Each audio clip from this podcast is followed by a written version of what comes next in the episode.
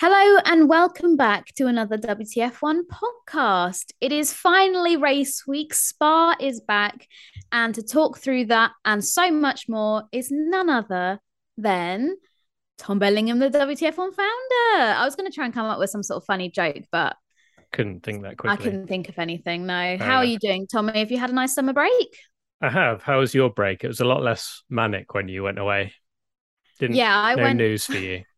No, which I'm very happy about. Uh, but no, it was good. Thank you. I finally built this Lego McLaren, which I'm never going to stop going on about because I feel like genuinely it's one of my best life achievements because I just never, never thought it'd get finished. So that's good.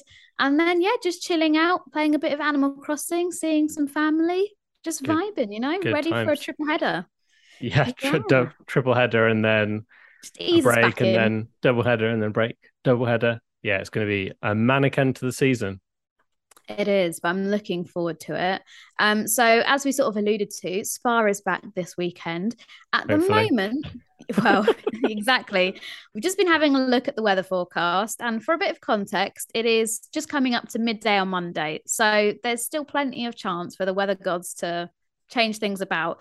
But at the moment, it's suggesting there could be rain on Saturday and Sunday, which is giving me 2021 flashbacks. Tommy, what do you think? Are we going to get another another rainy weekend? I know what you're like with your predictions and your jinxing powers. Is there some sort of sun onesie that you can get grey so it doesn't rain? That's a good idea, actually. She's probably got she's probably got some outfits with the sun on, so maybe I'll do that. But oh, it's probably the only weekend where you don't want a bit of rain because you're just so, so traumatized from last year. Even though the race, when you look back at it, probably one of the funniest races ever for memes, but you just feel for everyone in the crowd that was there that day and had a horrendous day and it was not a good not a good day for F1 and the fact that Spa is just that kind of circuit where the rain lingers and it gets caught in the trees and I'm not I'm no uh, geologist? Is that I the feel word? like I'm I'm there. No you're describing it really well. Uh what's whatever the technical term for a weather forecast person is. But yeah um, Weather forecaster? no, I think there's a meteorologist. meteorologist. Yeah. Um, Jinx. Look at us go. Look at us. Look at us. Who'd have thought? Um, yeah, it was uh, not the greatest example for F1. So it'd be nice to, if we have a dry weekend or maybe just a few spots of rain, but not an absolute downpour, please. Yeah, please, very much no. so. Well, they say that Spa is very much like a microclimate. It could be raining in one section of the track and lovely and sunny in the other, which is what makes it so exciting sometimes. But yeah, I agree. I think a lot of us are scarred from from last year. Um, and like you say as well, with the rain and Spa and the way the circuit is built, like obviously it's very hilly. So a lot of rain can either gather at the bottom of hills um, or you know it could like flood the circuit and damage the track or some tunnels have been demolished from the heavy rainfall in recent years. So just praying that it's a, a somewhat dry maybe a few sprinkles here and there you know spices yeah. things up a little bit Hashtag but... pray for spa. Yeah and well pray for of... ferrari strategy team if it rains. A lot of manifesting a lot of uh, prayers going on. But yeah you say pray for spa. I mean going into this weekend, there is a genuine possibility that this could be the last time we see Spa on the calendar for quite some time. I know that it's ridiculous. I know Matt's planning a video on it soon, and you'll probably find that myself and Tommy will be having rants throughout the week on the website or on social or whatever about how crazy we are. It is that we're in this situation, but just like for the podcast sake, what what are your thoughts on the fact that Spa might not be on the calendar next year? It's just awful. Uh, uh, it's just disappointing, but kind of not surprised because it seems to be the way F1's going. But it's a joke if Spa goes. It's a legendary track. Probably we did a, a thing on the website where we got fans to vote for the tracks that they thought must stay on the calendar, and Spa was number one. Uh, so yeah. it's an iconic track. The drivers love it. Don't get me wrong. I don't mind the odd new street circuit in the city to make it exciting, but we need a mix of the old school, the new school, um, different different tracks and different variety. And Spa needs to stay on the calendar because it's such an awesome track. And yeah, when Formula One do their tweet announcing the calendar, And if Spa, which seems very likely not going to be on it, they are going to get a huge backlash. And I will be one of those people in the comments. yeah, feeling quite sympathetic for the F1 admin at this point, like when that tweet has to go out, because yeah, it's not going to be taken lightly. Um, of course, like you know, Spa has remained a somewhat constant. It was on the calendar, the first F1 calendar back in 1950. There have been times when Spa hasn't made it onto the calendar for one reason or another. Um, but generally, it's just something that's always there. You know, Eau Rouge is kind of just synonymous with F1. People picture you know the track when they think of formula one alongside the likes of monaco etc so it'll yeah. be a huge loss if we lose it um, so if you're one of the lucky ones that are going to Spa this weekend, enjoy it for us fans that might not be able to get back there again. But yeah, yeah we will pack your wellies. Pack your wellies onto a very different vibe change from wellies to Italian Jesus. Um, Antonio Giovinazzi, a man who could walk on water. That guy sort of made a little bit of a tie in. I'm wow. sorry, I'll see myself out. Um, he has been announced as doing two FP1 sessions later this year in Monza. So a little home FP1 session for him and also at the Circuit of the Americas. Now, for some people, you might think, man gets FP1 opportunity it's no biggie. We've seen Nick de Vries do a couple this year. Liam Lawson's going to be doing some. Like we've seen plenty of different people taking up FP1 sessions. but what is interesting is that that's an initiative by F1 to get rookies into the seats for FP1.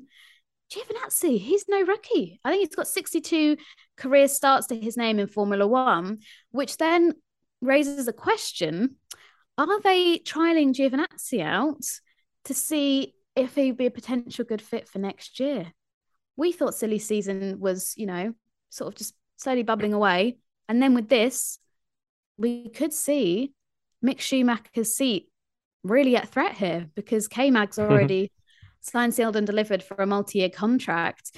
But do you think that this is going to be a real test from Haas to see how Gio gets on in that car? Yes. Next um, question. yeah. Tell me, tell me you're looking to replace Mick Schumacher. That told me you're looking to replace Mick Schumacher. I think it's well, Ferrari have requested him to go in there, and the the big rumors are that Ferrari have kind of lost faith in Mick Schumacher, and that's what they're.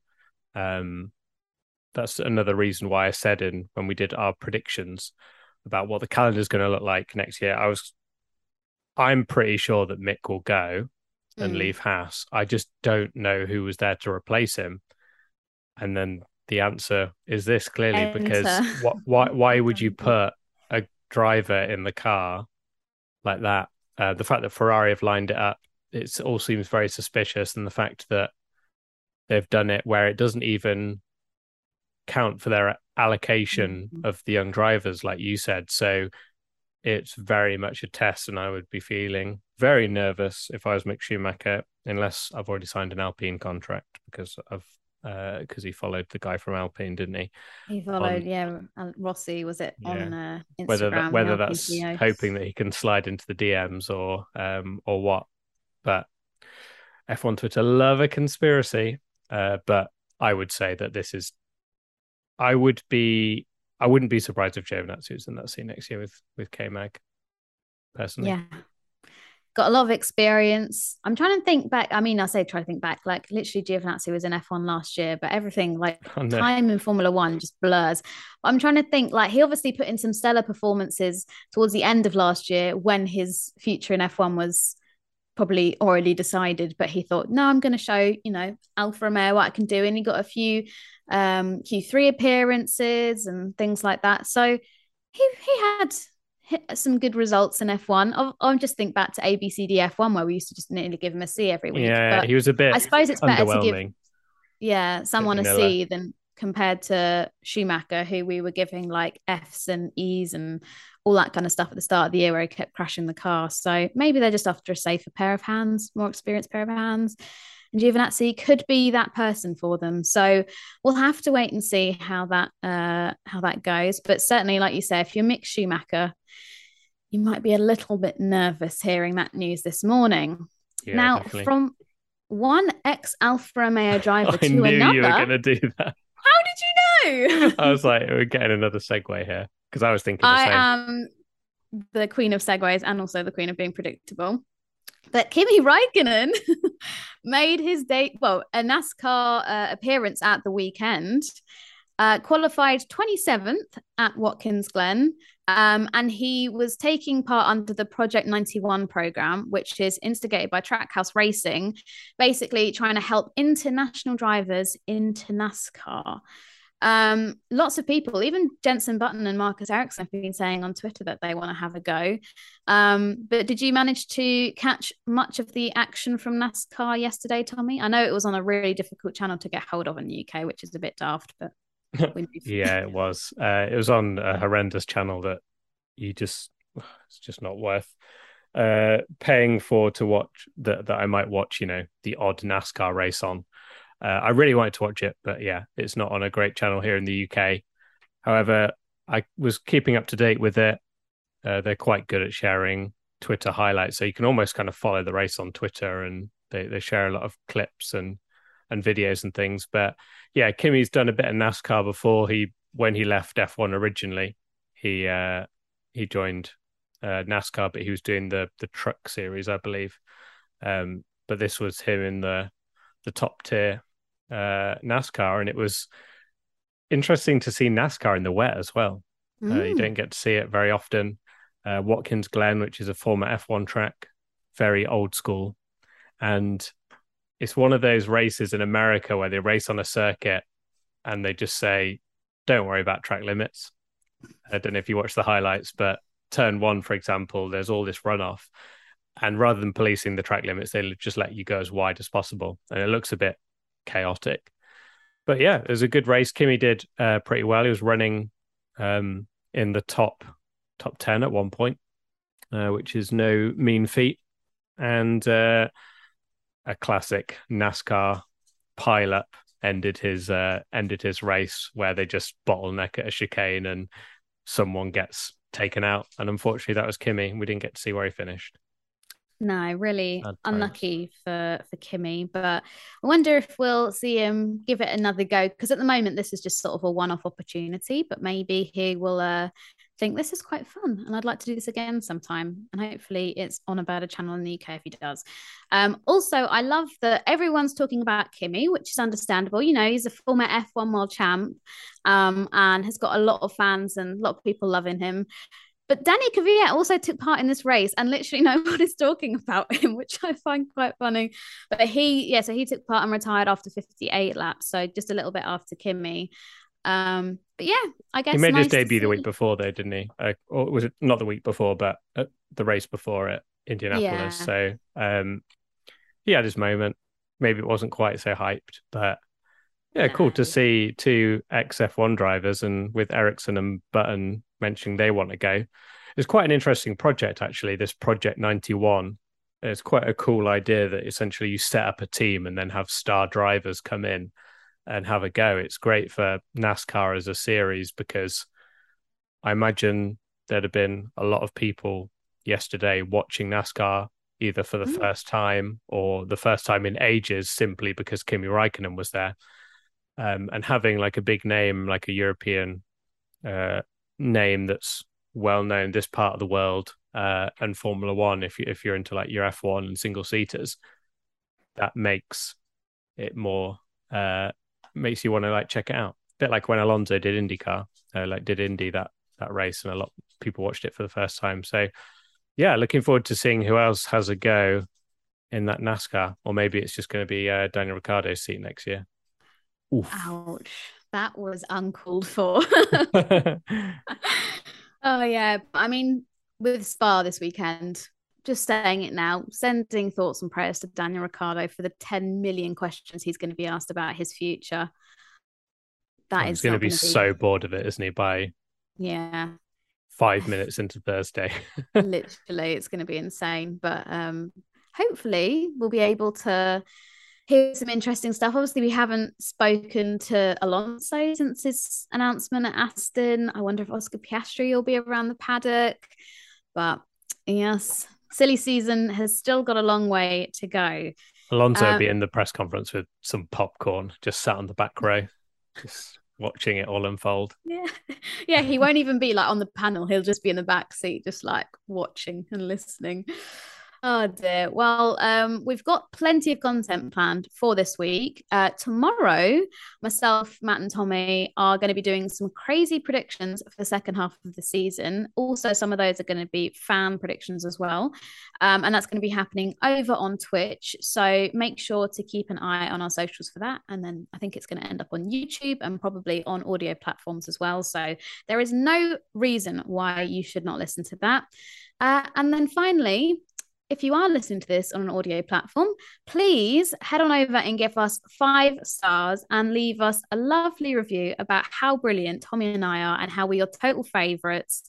And you love the Katie and Tommy podcast because we all know they are the best, completely unbiased. I was like savage, but Matt won't listen to this anyway. So yeah, it's no true. He won't. so we can say whatever we like but no. Um yeah please um if you haven't already uh, go and give us some love over on the review section whether you're on spotify or apple or any other kind of audio podcast platform. It would be much appreciated. Um tommy because we have not done a podcast in so long and it's been some break what are your final thoughts? Not missed that. No. my final thoughts are I'm hoping by Friday that I see some sunny weather at Spa because don't get me wrong, wet races are fun, but I don't want I just don't want the risk after last year. I want to see, especially if this is going to be the last race on the the last race we race at Spa for a while. I want to see particularly something like qualifying as well, flat out cars going around that circuit. It's just an awesome circuit and I can't wait for it. So, yeah, we'll be. You get to join me and Matt for some more pain, maybe for Matt on the uh, the old watch along this weekend as well. We'll be doing those. So yeah, it's going to be a good weekend. It is. We'll be doing the opposite of a rain dance, a sun oh, dance. Sun dance. Yeah. No, but yeah, should be good. So make sure that you're following us on all of our social channels to keep up to date with Twitch or whatever it is. And we will see you for another podcast later this week. Thanks for listening and see you then. Bye-bye. Bye.